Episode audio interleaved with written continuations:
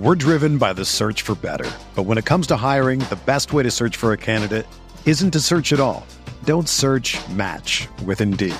Indeed is your matching and hiring platform with over 350 million global monthly visitors, according to Indeed data, and a matching engine that helps you find quality candidates fast. Ditch the busy work. Use Indeed for scheduling, screening, and messaging so you can connect with candidates faster. Leveraging over 140 million qualifications and preferences every day, Indeed's matching engine is constantly learning from your preferences, so the more you use Indeed, the better it gets. Join more than 3.5 million businesses worldwide that use Indeed to hire great talent fast. And listeners of this show will get a $75 sponsored job credit to get your jobs more visibility at Indeed.com slash BlueWire. Just go to Indeed.com slash BlueWire right now and support our show by saying that you heard about Indeed on this podcast. That's Indeed.com slash BlueWire. Terms and conditions apply. Need to hire? You need Indeed. We finally heard some words from Deshaun Watson from his own perspective about what's gone on with his injury. We have all those updates. We have all the updates from other injuries on the Browns heading into the practice week, as well as updates on what the Colts are facing, and then some long term discussion about what the offense looks like, the timetable for Watson's return, and then the defense and whether they can keep up this historic pace. All that and more with Andrew Spade on the latest OBR Film Breakdown.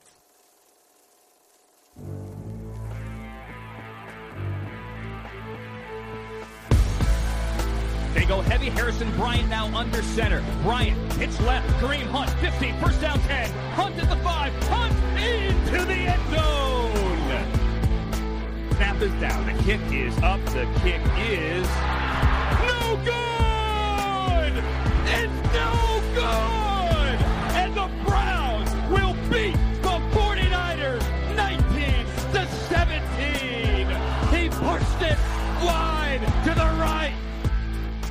What's up, everybody? Welcome into your Thursday show. It's going to be a little different because we were unable to get our own corresponding Jordan Zirm day to day with baseball playoff commitments. We, we were unable to steal Jordan. We're, we're hoping he'll be back with us next week. It's all it's it's all rest thing for him. He's just got to he's got to rest up and get his mind right and everything, and then he'll be back with us. Sounds a little familiar, Andrew, to what we're Yeah. going to be talking about today. You know, Well, you got to worry about rust too. When you when you, you you know you're that long in the baseball world and you're not used to the speed of the game, you come back and I mean he's gonna let's let's be honest, he's gonna get hurt.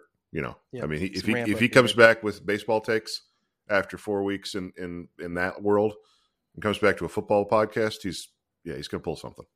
wait till he sees his PFF grade. Oh, you boy. know, that's Yeah. what I got. That's Yeah. what I got for him. They have not been kind. we have some updates on injuries we should hit on as we start today. And really, we're a large part of the conversation is going to be built around this, guys, because it is the single biggest piece of Browns news now. Uh, we're not going to hit on uh, buy, sell, deadline stuff, the names that keep floating out there. Maybe, maybe we'll hit on those as the week arrives, that those, uh, you know, the deadline hits. But for now, we want to talk about really what's rooted in reality for the Browns. So, um, you know, updates we get of the first day of practice here. You get your usual DNPs that aren't injury related, rest guys, Amari Cooper and Myles Garrett. Uh, Dustin Hopkins is on that list, and then Dalvin Tomlinson also on this, that list. And I think after how well Dalvin played Sunday, he could probably deserve a couple. take the week off. take a day or two off, right? He played so well. Uh, injury related did uh, DNP. So these are guys who obviously are these are important to be tracking throughout the week. You have Harrison Bryant who's dealing with a hip, who's again maybe not what you expected, but is an important part of the offense here this season. Kareem Hunt dealing with a thigh issue. Greg Newsome dealing with a hamstring. Anthony Walker's in concussion protocol. Does not feel like he will be back this week. It'll be a long shot.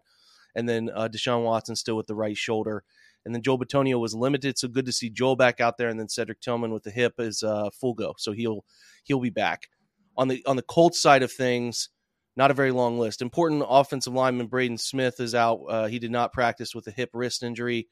Uh, talented second year receiver Alec Pierce has a shoulder. He didn't practice. Corner Tony Brown dealing with a back. He didn't practice. And then tight end, their their primary tight end, uh, Kylen Granson uh, is in concussion protocol as well. He did not practice. So that's all we know about the injury situation for them. On the other side, it's it is unfortunate, Andrew. Kind of ironic that they're dealing with something similar. Anthony Richardson did confirm that he would be going on um, onto you know the end of his season with the with the AC. So he's got a massive AC joint issue that they're going to go in and surgically repair. So his season is done.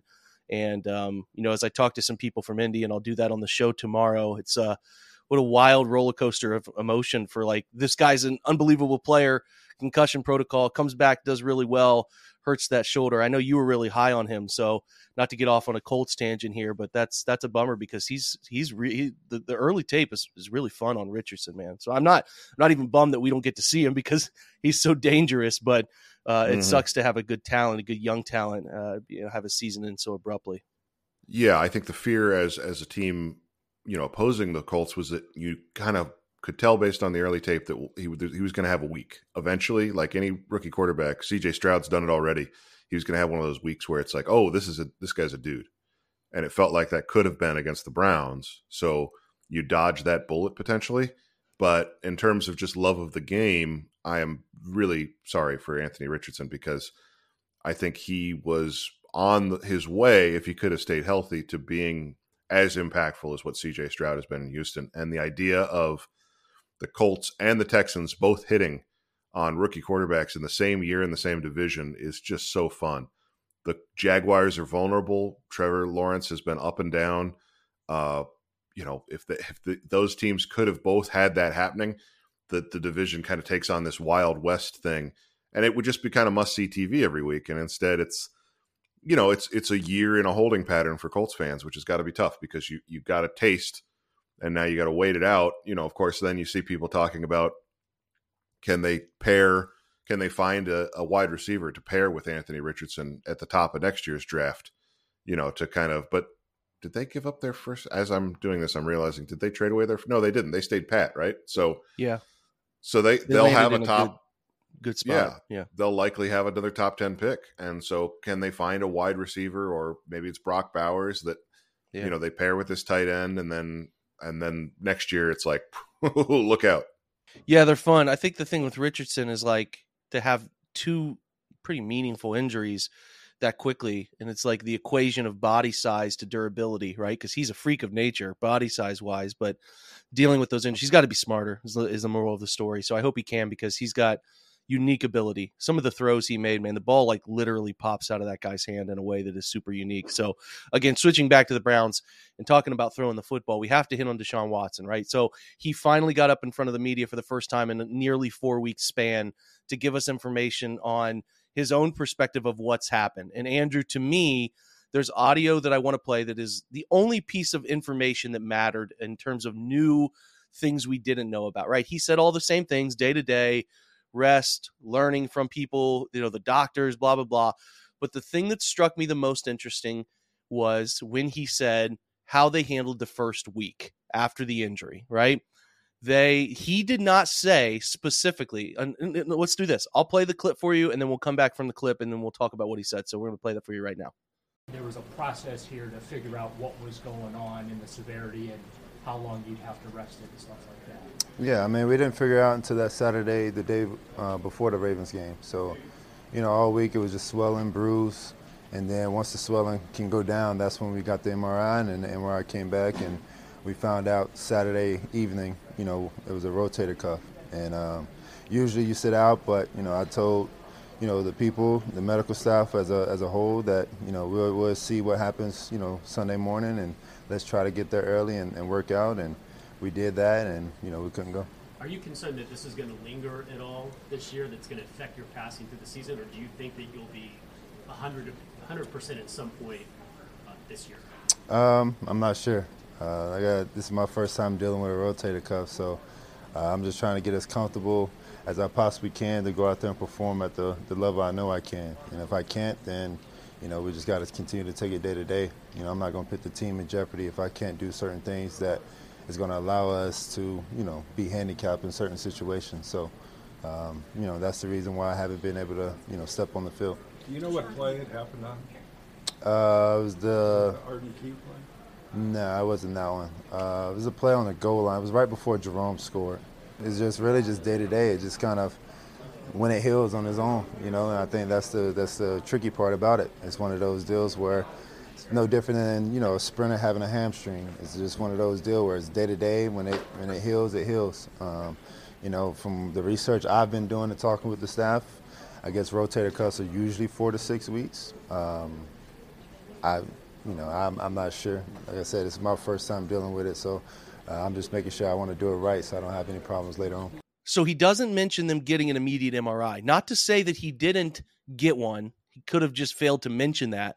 But what it sounds like to me, Andrew, is he gets hurt on that quarterback counter near the goal line, third quarter, plays through it, adrenaline carries him, and then he has this and he said he felt it during the game. Like he he noticed it during the game. Like it's not like it was like, oh, after the game I'm putting my shirt on and I noticed it. No, he noticed it during the game, but he was able to, like he said, adrenaline his way through it.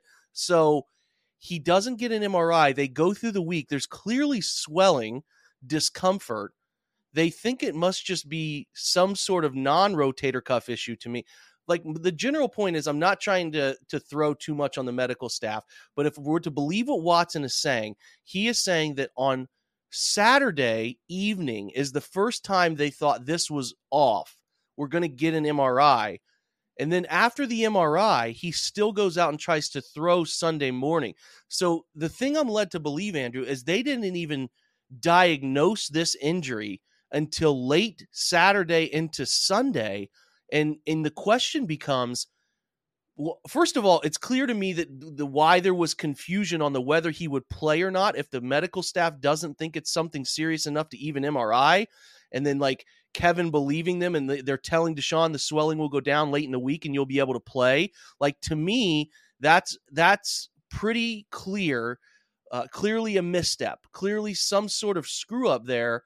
To the point that then when they get the MRI, have they done more damage? Because they've had him throwing a little bit and doing different things that could have flamed this thing in a way that now we're seeing the four to six week timeline playing itself out. I just couldn't believe that they they were unable to diagnose this thing until Saturday night. Now maybe the swelling has to go down, to which I understand, but the only way to get the swelling to go down in my mind is to not have him throwing at all. And he was out there trying to throw on Thursday, Friday a little bit. I just like I'm thinking that they they they really botched this for a week before they got into an understanding of what the injury is and now we're sort of seeing this timeline play out in a way that there is no there is no surgery for like th- this is just a rest thing like it's a rest thing and this week they were trying to rush him back. You wonder how much damage that really did to to to sort of start the process of healing you know what i mean? I do and i think it's a it's a very you know well stated concern.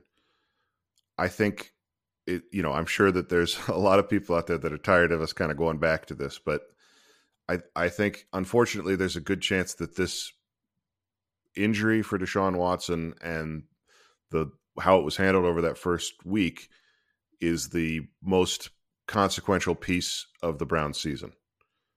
Uh, because I, you know, we could talk about the defense in a little bit, and we will this is it doesn't feel like based on what Watson is talking about that this is going to go away. Even as it gets to a point where he can manage it and throw and participate in games it doesn't feel like he's going to be you know 100% truly 100% now maybe there's a there's a procedure that I'm not aware of that they can go in off season and get him back and and you know he, there that becomes an off season storyline to follow. But between now and the end of the season whenever that is for the Browns it doesn't feel like there's a path to this being something he doesn't feel at least to some extent right? Because it it it's involved in the throwing motion. It's fundamentally involved in the throwing motion. He's talking yesterday multiple times repeating himself i can't control the ball. I can't i can't be accurate with the ball. I can't drive the ball outside of the numbers down the field. So that that sounds like if he were to have played even last week he would have been throwing everything over the middle of the field within 10 yards. Well, we're 3 weeks out from the injury and and it doesn't sound like things are progressing that quickly. I certainly don't expect him to play Sunday against Indianapolis. So now you've now you've missed 3 games, 4 weeks, right? Because we we will be Sunday, we will be 4 weeks out from this injury. Yep. He said 4 to 6 weeks in this press conference later in terms of rotator cuff. So does he come back Next week, going to Seattle. Do they wait until the home game against the Cardinals? These are the questions we're asking. And then what does that look like? So, as much as it doesn't feel good off of the best win of the Kevin Stefanski era to be talking about what happened before the bye week, digging this stuff back up. I agree. I'm not thrilled to be doing it either, but I think some hard questions should be asked of the coach at some point. What did your training staff know and when? Yeah. You know, what what did they what did they see on the initial MRI if there was one after the game? What did they say on Monday? How much throwing did Deshaun Watson do during the week? Because if he worsened an injury because they didn't know how to treat it, that's about as bad as you can do in the in an NFL training setting. If you if you have a player that with rest could have returned against San Francisco, but instead he threw a bunch throughout the week and worsened the injury, so now he's missing 4 to 6 weeks. This is the most important player on the team. You've guaranteed him 230 million dollars and I I think Jake people will say I am overreacting. I guarantee you somebody will say you are overreacting. I don't care. There's a chance this becomes a lingering issue for Deshaun Watson as a player. It's Well, just it's yeah. just there, there's a chance. It's the rotator cuff. He's throwing the ball. This this ruins baseball players' careers all the time. Yeah, I mean, like again, what you said is exactly my concern. I I had to I didn't listen to that press conference until later in the evening and I sat up in my chair like why are we not discussing the fact that you had Deshaun and the head coach being very cavalier the first week of this injury about he'll be fine, he's going to play, essentially is what they said who's telling them that? There's only one thing, there's only one entity that's giving them the confidence to say that. That's the people treating the injury. And if they didn't even treat it right until Saturday night when they finally got an MRI on it and gave some sort of diagnosis, that would make sense why there's the te- the group is getting together for the first time. If they if they literally did the imaging Friday, sorry, Saturday night, and then the first time they actually got together was when Deshaun tried to throw on the field on Sunday morning, and that very popular video Andrew comes out of Kevin Deshaun and Andrew Berry and all of them talking. It's very easy to see why there's some frustration from Kevin or those involved because it's like we've been misled. And you can see why the game plan would have struggled, the preparation would have struggled. And I think that I'm just like process of deduction here. And again, like you said, we're not loving to bring this up, but when the first time you hear from the quarterback and you get a big chunk of, uh, of information like this from him, you have to discuss it. Like the biggest thing here is like to me, the, the it's you get a you get more of an understanding on why the game plan for Baltimore was botched and you start to stress, like you said, of this injury lingering throughout the rest of the season. And I think that that, at a minimum, is concerning, especially, which was what we're going to talk about coming out of the break here in a minute, the play style of the quarterback, too, where, you know, somebody like Drew Brees has this injury. Well, Drew Brees is a get rid of the football guy.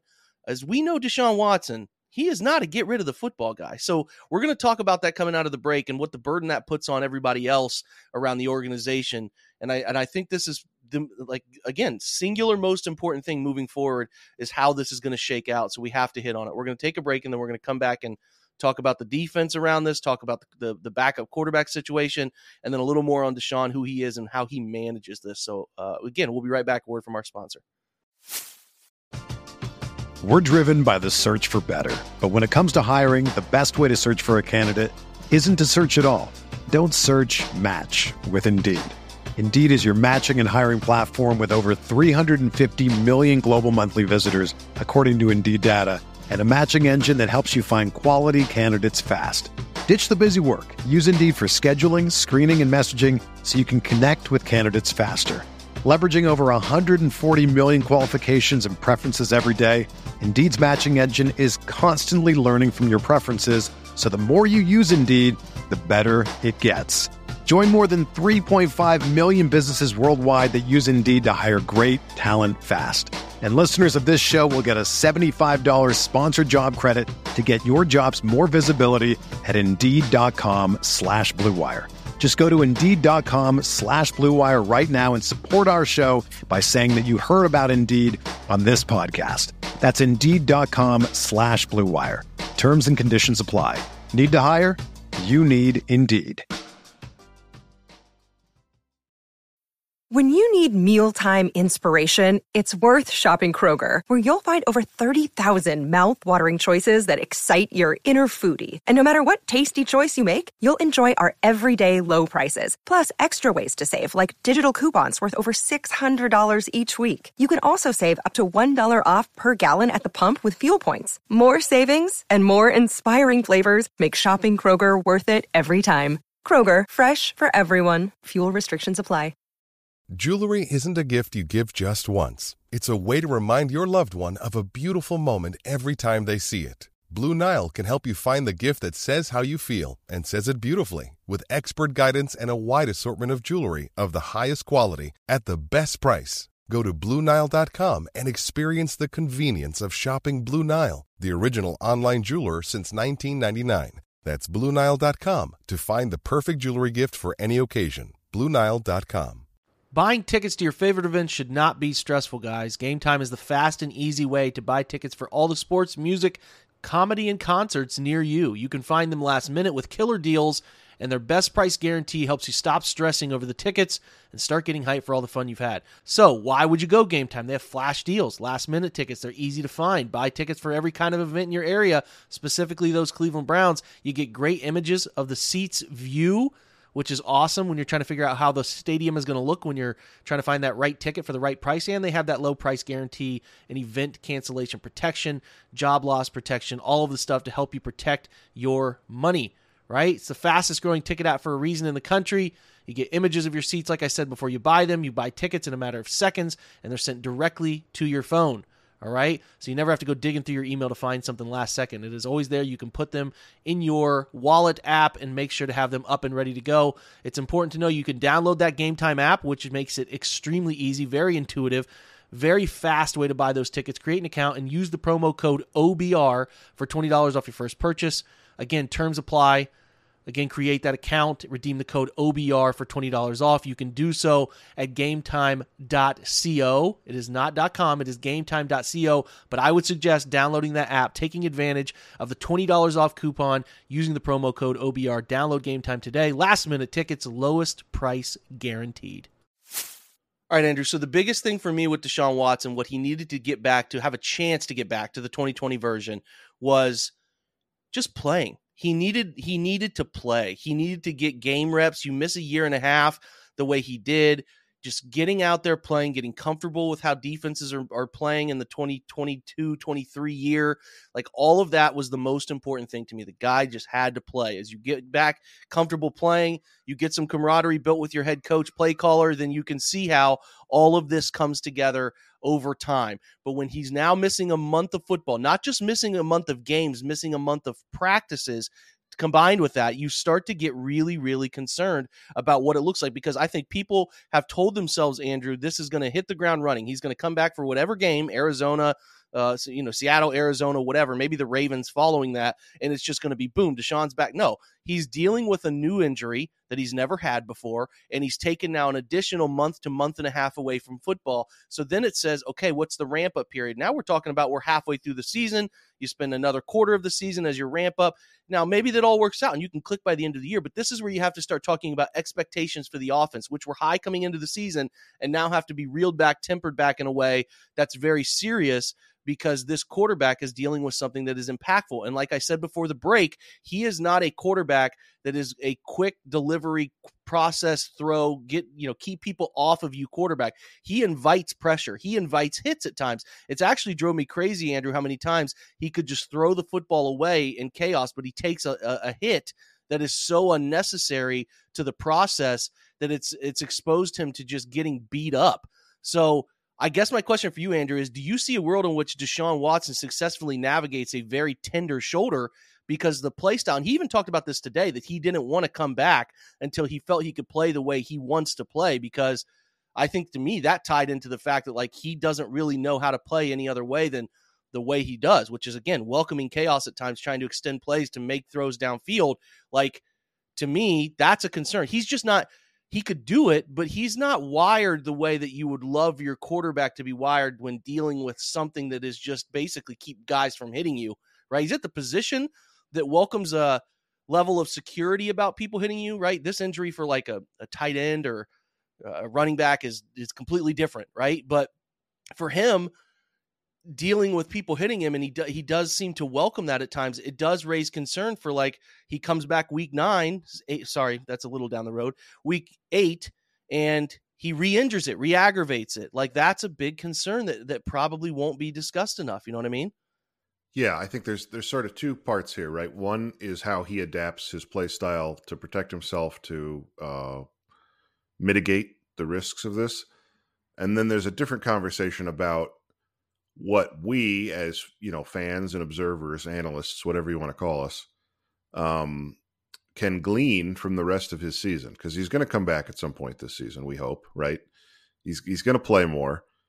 And i think so so let i, I want to talk about that first or or maybe only because that's what's most important to me here the number one thing that we have been looking for for the 2023 season is clarity about deshaun watson who he is as a quarterback what his fit in the Kevin Stefanski offense is and and what that ceiling is because that tells you where the Browns can go. They have you know, we're we're talking big picture stuff here. They have a 2-year Super Bowl window on the, based on the way they've constructed this roster. And there are there are going to be some tough decisions coming down the road for this team, right? There are players that whose contracts will expire over the next 2 years that the Browns will have to decide which ones they will not be able to keep everybody. So they'll have to decide which ones to, to bring back. That speaks to the financial situation changing. Now, I'm not saying that they're in cap trouble because I think they've proven that they're very adept at managing that, but they are up against it. And so they will be using every trick in the book to manage the salary cap. And that means that when you are in this mode of managing money, moving money around, you need to be seeing results on the field because that's why you're doing all of this. So we need to know what is their ceiling, what is the best version of Deshaun Watson now, because I think we're all willing to accept that it might not be what we saw in 2020. He might have been gone from the game too long. He might have, you know, changed, you know, as a person, psychologically, who knows, right? It might not be the same and we're willing to accept that. But what we need to know is what what the new expectation is. You need clarity. The word I will use here is clarity. And this shoulder injury, this rotator cuff injury, removes so much of the ability to derive clarity from the rest of this season because you you go right back to 2021. It was a different injury for Baker Mayfield, other shoulder, AC joint on that shoulder, but it was the same conversation we had a nauseating number of conversations about is that throw because he can't see it? Is that throw because his shoulders hurt? Is that throw because he doesn't trust the scheme? It was just welcome it was back. A, exactly, it was a minefield. Yeah, and I don't think people. I, I understandably nobody wants to think about what that's going to feel like to have that conversation again, but that's where we're headed because the first time he misses something over the middle of the field and kind of you know, moves his shoulder a little bit, you're going to have people in your replies saying, well, he's hurt. He can't play. And then you're going to have other people saying, if he can't play now, can he ever, you know, and it's going to be the exact same thing. And what we won't have, Jake, is clarity.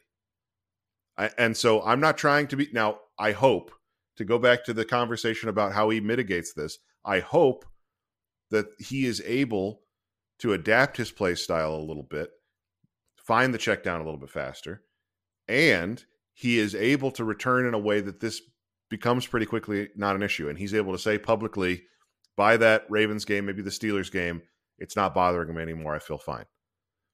I hope that's the case, but I am not holding my breath because I think I think we have a good enough feel about the NFL, having covered the league and and seen this stuff go on for a while, that this is going to be something that potentially lingers, and it's going to invite all those questions, which is going to reduce the level of clarity we have as we start to look to the future. Not a great conversation to be having coming off a massive victory the way the Browns did. And the and the victory was driven by a defense that played another historic game. And they're on a historic start, Andrew. Like you see the Browns defense ranked near the top of pretty much every last 20 year metric system that's out there, right? And that's awesome, encouraging, it's great.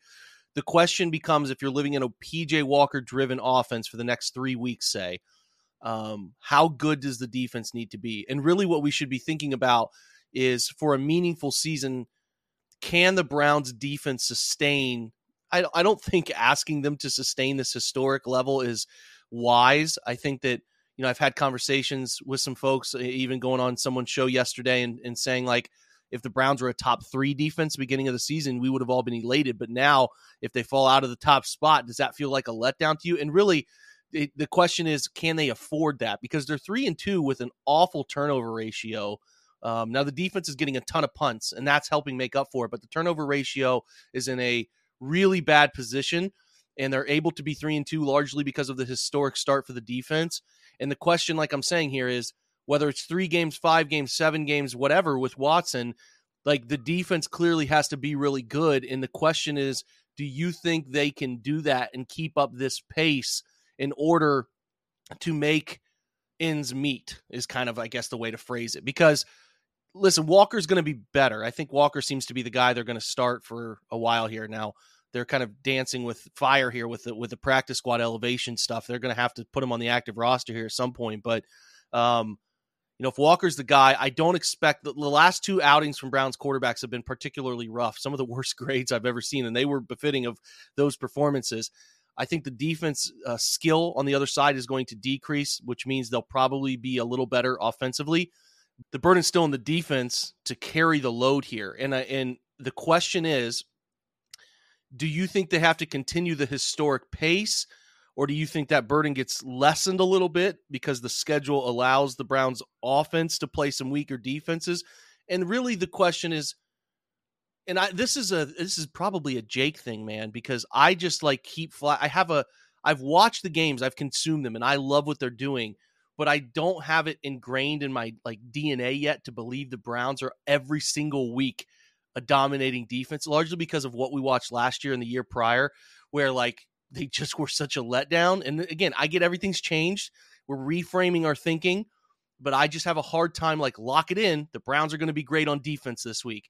And that's again, that's a me issue, but I, I don't know where everybody else stands on that. But my general point is I think they can be pretty good, but I'm curious whether you think they have to be this good to to to carry themselves to a 10 9 10 win season or in, in, in kind of off of that, Andrew's just like, do you believe they can continue to be this good uh, in general? Because it's it's it's really wild what they're up to right now.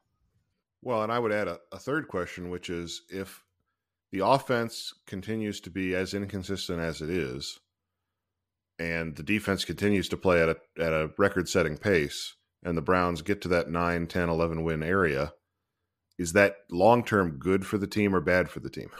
which sounds like a dumb question to ask, but uh, this this is this is you know these are the big picture thoughts that come from the defense so far masking what has been a really really poor offensive performance. And I look, I am at the front of the line understanding the reasons of why it has been as poor as it has been, but it has been poor. You can't say it hasn't been. I mean, you mentioned they've lost the turnover battle in all five games. Being three and two losing the turnover battle in every game is in and of itself quite an accomplishment.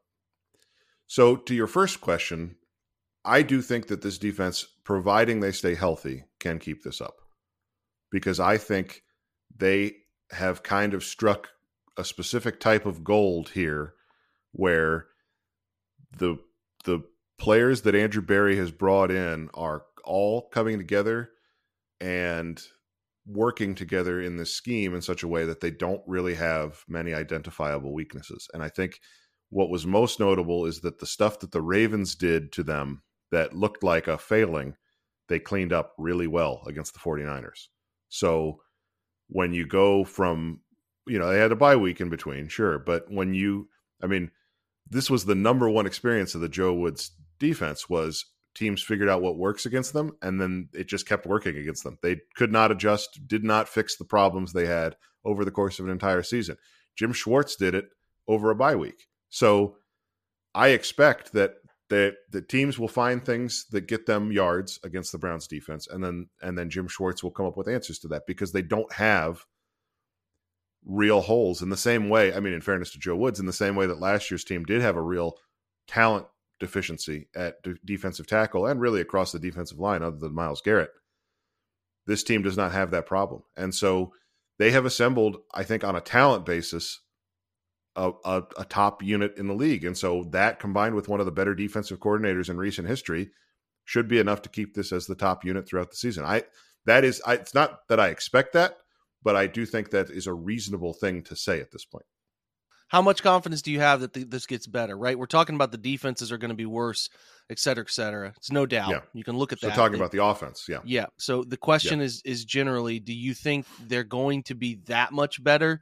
I know PJ Walker has not had many starts. I mean, goodness, it was Mhm. it was pretty bad, but do you think Kevin and crew here can get it on track to be a 24 point team over the next two two to three weeks? Again, going out to Seattle won't be the most easy venture, but I don't think we can sit here and say, especially down Grover Stewart, the Colts defense. Again, it's a road game in the NFL, which comes with its own set of challenges. But I think the Colts are wearing the old blackout uniforms, the black helmet, and all of that stuff. I think they're getting fancy for Indiana. Nights. Indiana Nights. Um, so you know it's going to be a little bit of a challenging environment, and then you know the Cardinals come to town the week after Seattle. So I guess can they like again? We're asking more confidence because it's hard to project. It's just how much confidence do you have that they can be better offensively over the next three games to get? Because what we need to see them to do, Andrew, is get to six and four.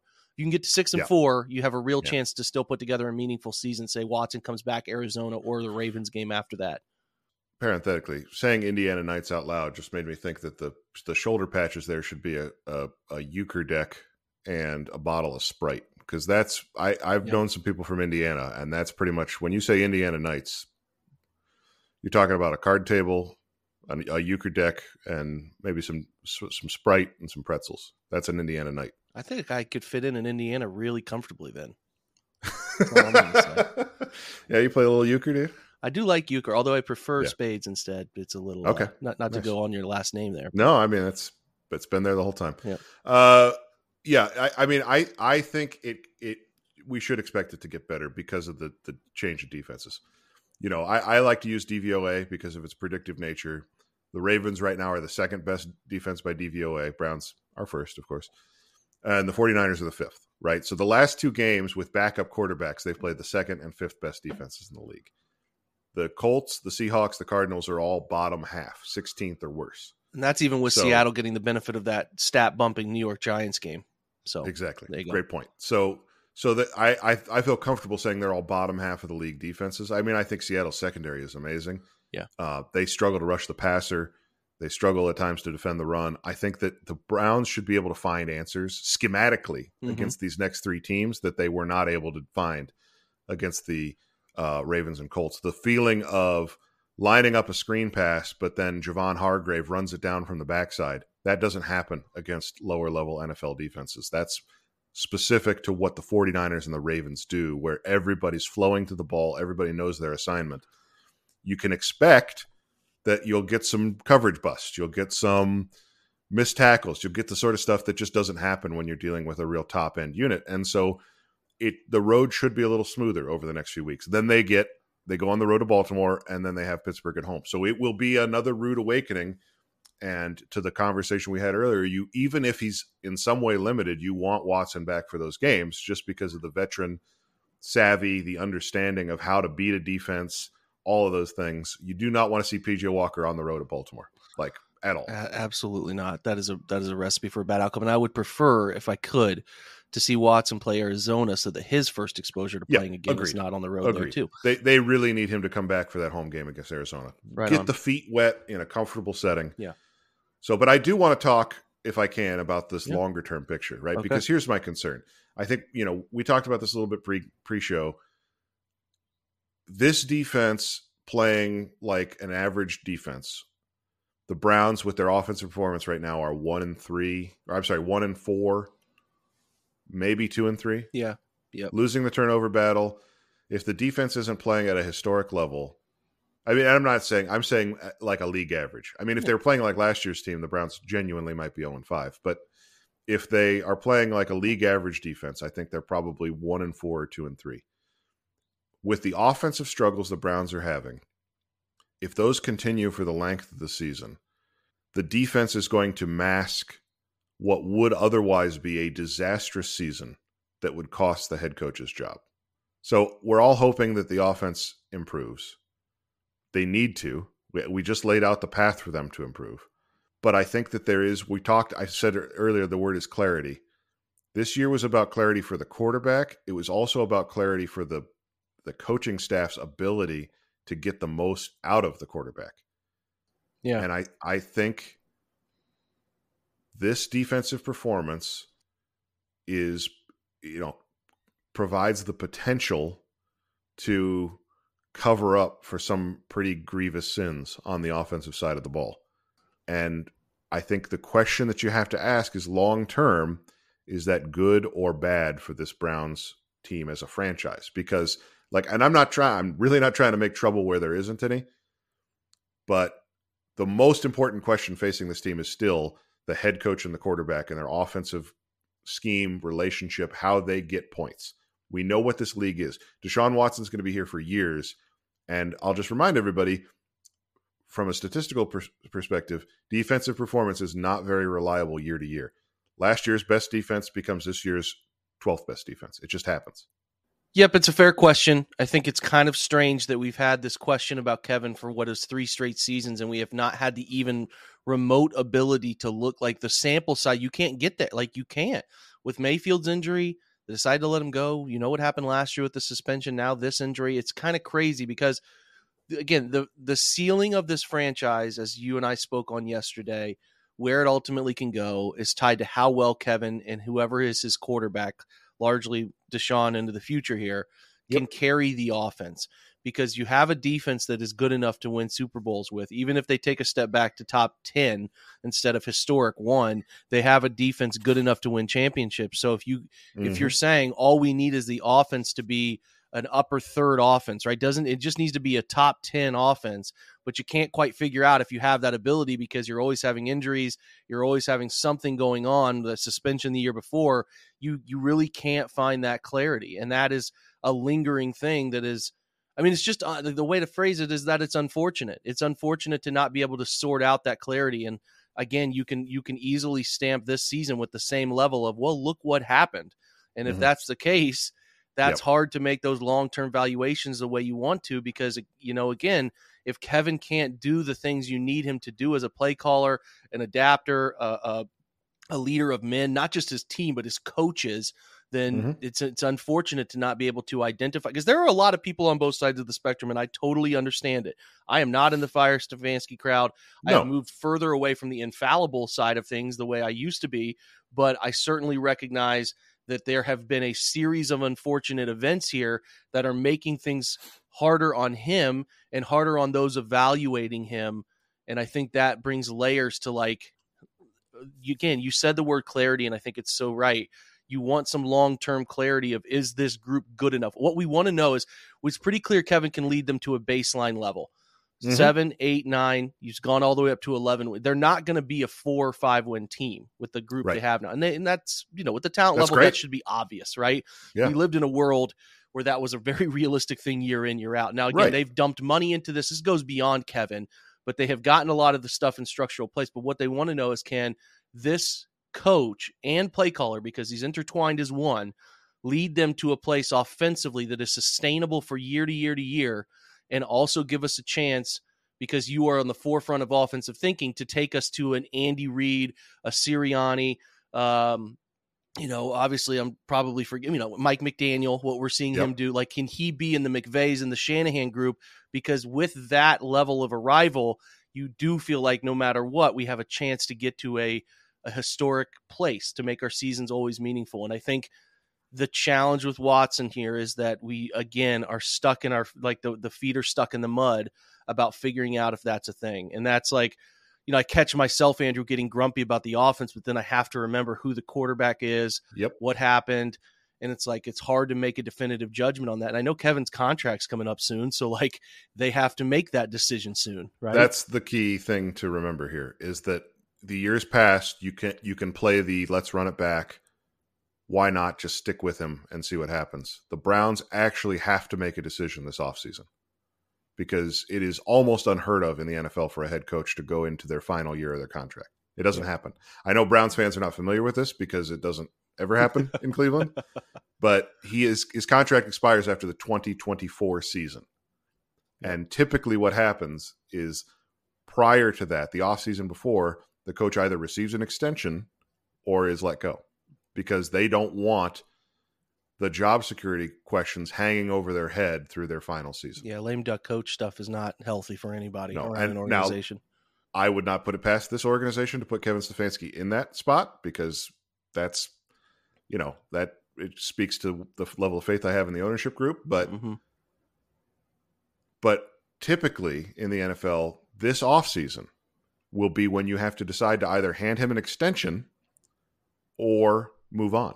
And you're also going to have to make a tough decision because if they continue to be historic, if at the end of the season they have literally done something that no defense has done since the 60s or 70s in the modern age where quarterback play is better, the game is friendliest to offenses, whether you want to believe it or not. And I originally, Andrew, was not on the side of this, but Jim Schwartz will have teams coming to talk to him. Definitely. And, and they'll have to make a hard choice there because it's clear that I think as you look around the NFL, there is no single coordinator or assistant coach hire who has made a more meaningful impact than Jim Schwartz has in Cleveland leading this defense. So there is a conversation to be had there. And Right. we all know the quarterback loves a specific coordinator um, Mhm. located over in Washington. So I'm just saying, like, we're not planning any chaos here, but these are real life decisions that the Browns Right. are going to have to make in the coming months. And The- the, and the yeah. lack of clarity, like you're talking about, is Yeah. the, the most frustrating element of all of that. So there we go. That's the that's the purpose of talking about it. Is it's not to worry people. It's not to cause panic. It's to to clarify the stakes, right? Yeah. Because we have to, you know, there are like think about it this way: in 2021, the Browns were having a bummer year. Mayfield's shoulder was hurt, and the defense was not playing well. And then over the last month of the season, they got a little bit hot. They played some good games, and they brought Joe Woods back for 2022. Yep. Well, think about what this team last year looks like if they made the right decision and moved on from Joe Woods after 2021, after two seasons of data that he wasn't good enough. That team last year with a good defense, a defense playing not to this level, but even just to a competent level, is a playoff team. Yep. So the Browns, because they misjudged the defensive coordinator question, missed out on a chance to go to the playoffs last year. That's the sort of these seasons are short and the opportunity for gathering data is short. So you need clarity. And right now, what's happening with the Browns is a classic case of this is cool. This is great. We love this defense. What's going on with the quarterback? What's going on with the offense? And we're not seeing the full picture, and we desperately need to. Yeah, we're getting to results, but the process can be forgotten as a part of the results, right? We talk about that all the time on this show, and um, they need to have some clarity and process. So we'll see if they Yeah. get it. All right, on the way out the door, we always do our predictions on um, Saturday show, but we never do Thursday game. We should do the Thursday Mm. game. So Jags Mm. are at the Saints tonight. Trevor Mm. Lawrence questionable. Seems like he's going to play though, is what I Mhm. hear, and it's the Yeah. Saints minus one. Who you taking in that one? This is in New Orleans? This is in New Orleans, according to what I have on ESPN here. Yeah. Yep. No, I just was clarifying because the Yep. minus one. Uh, I'll take the Jags plus a point. I mean, they're a better team than the Saints. I guess playing in New Orleans Thursday night home game maybe gives them a little boost, but I don't think the Saints are on the same level as the Jags. Well, we got two people taking the Jags. I love Nice. it. Christian Kirk, collect me some fantasy points. Shout out to you, Etienne. Get a couple touchdowns. That'd be great. We're out of here. Thanks to you guys for stopping by. Uh, sorry this came out a little bit late, but you know, last night passed out, put my son to sleep. You know that that you, you start laying down with the kiddos, man, and before you know it, it's eleven o'clock, and you text somebody and say, "Hey, man, sorry, fell uh, fell asleep there." And podcasts don't get recorded, so generally we try to record at night, but we're going to do an early morning for you, and hopefully you enjoyed this pod. Thanks for stopping by rate and review on your way out if you can, and then stop by and join the OBR for a dollar your first month. We appreciate you very much. Thanks to Andrew. Thanks to you guys. We'll catch you on Friday with Behind Enemy Lines. We have a Colts guest who will give us some good insights, so check in for that. And I'm going to try to, on the open of that, answer any unanswered mailbag questions that we did not get to or some that have trickled in a little bit late. So I'll try to cover that. And then we'll have Andrew's podcast with me on Saturday where we look ahead at the lines and college stuff as well. And then on uh, Sunday, we will check in with Brad Ward. So it's all coming up pretty quickly as the Browns are going to travel to face the Colts. So thanks for being here. Have a great Thursday and go Browns.